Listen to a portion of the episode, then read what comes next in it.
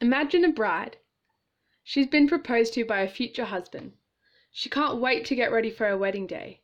She has an idea in her mind how she wants her wedding to turn out, and she sticks to that. She finds the perfect white dress and veil and plans how she'll have her hair and makeup done, making sure she's a beautiful bride for her husband.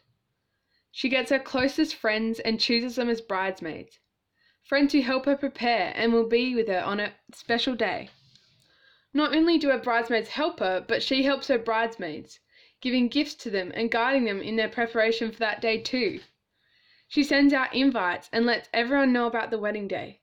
She waits earnestly for that day, making sure she's ready.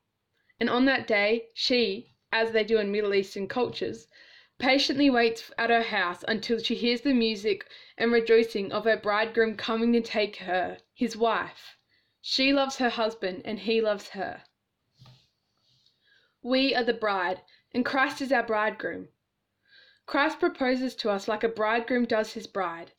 He says in Matthew 25, verse 34, Come, ye who are blessed by my Father, inherit the kingdom prepared for you from the foundation of the world. We are given this opportunity to live forever in the kingdom of God.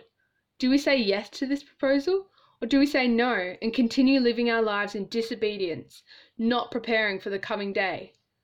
To be there and ready on that day, we must say yes. We must prepare and be patiently waiting. Once we say yes to this opportunity, a bride must get ready. The bride thinks of her day and plans it out. She has a clear vision in her mind of what that day and her marriage will be like. A vision helps to clarify in our minds the picture of the future goal we are working towards and what we have to look forward to, like the bride imagines her wedding. Do we have a vision of that day? Are we constantly imagining what we'll be doing when that time arrives or what life will be like in the kingdom of God? It is important that we constantly imagine the kingdom and what comes with it. What will we do in the kingdom? Who will we meet? The bride surrounds herself with bridesmaids who help and prepare her for the wedding day. We must surround ourselves with friends who are striving for the same thing, who are living for that day when Christ returns to take his bride. Good friends who try their hardest to live like Christ and who encourage you to do the same.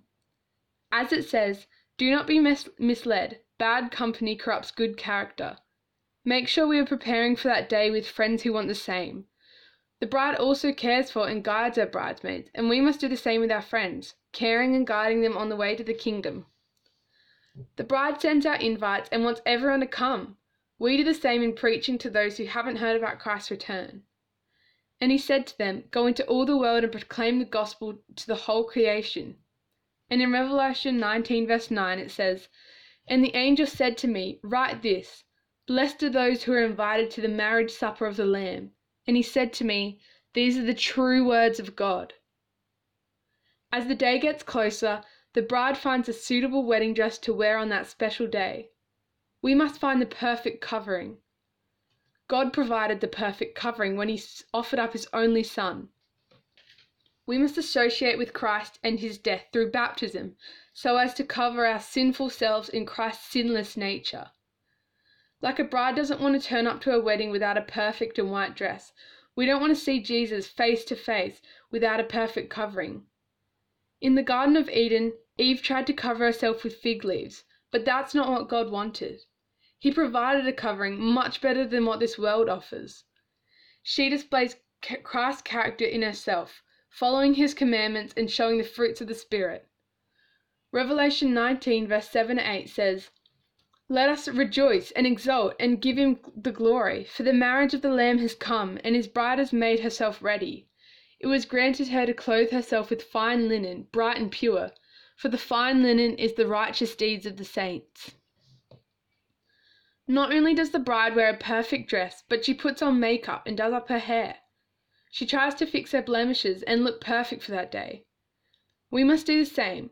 But instead of makeup and hair, we adorn ourselves with the fruits of the Spirit and the character of God. 1 Peter 3 verses 3 to 4 says, Do not let your adorning be external, the braiding of hair and the putting on of gold jewelry, or the clothing you wear, but let your adorning be the hidden person of the heart, with the imperishable beauty of a gentle and quiet spirit, which in God's sight is very precious. The bride and the groom also love each other and are committed to making a promise together. We also must love Christ because we know that Christ loves us. This is through keeping his commandments and striving to live a sinless life like he did. He who has my commandments and keeps them is the one who loves me, and he who loves me will be loved by my Father, and I will love him and will disclose myself to him. John 14, verse 21. The day is coming when the bridegroom will come to collect his bride, when the preparation is at its end and we must make sure we are ready. We do not know when that time will come, but we must be waiting. Matthew 24, verse 42 says, Therefore stay awake, for you do not know what on what day your Lord is coming. How are we preparing and how are we actively waiting for Christ's return? Revelation 22, verse 17 says, The Spirit and the bride say, Come, and let the one who hears say, Come. Let the one who is thirsty come, and let the one who wishes to take the free gift of the water of life. The day is nearly here. We can hear the celebrations and music getting closer. All around us, we can see the signs of Christ's return. We can hear the wedding party coming, in prophecies coming true, and a moral decline in the world around us.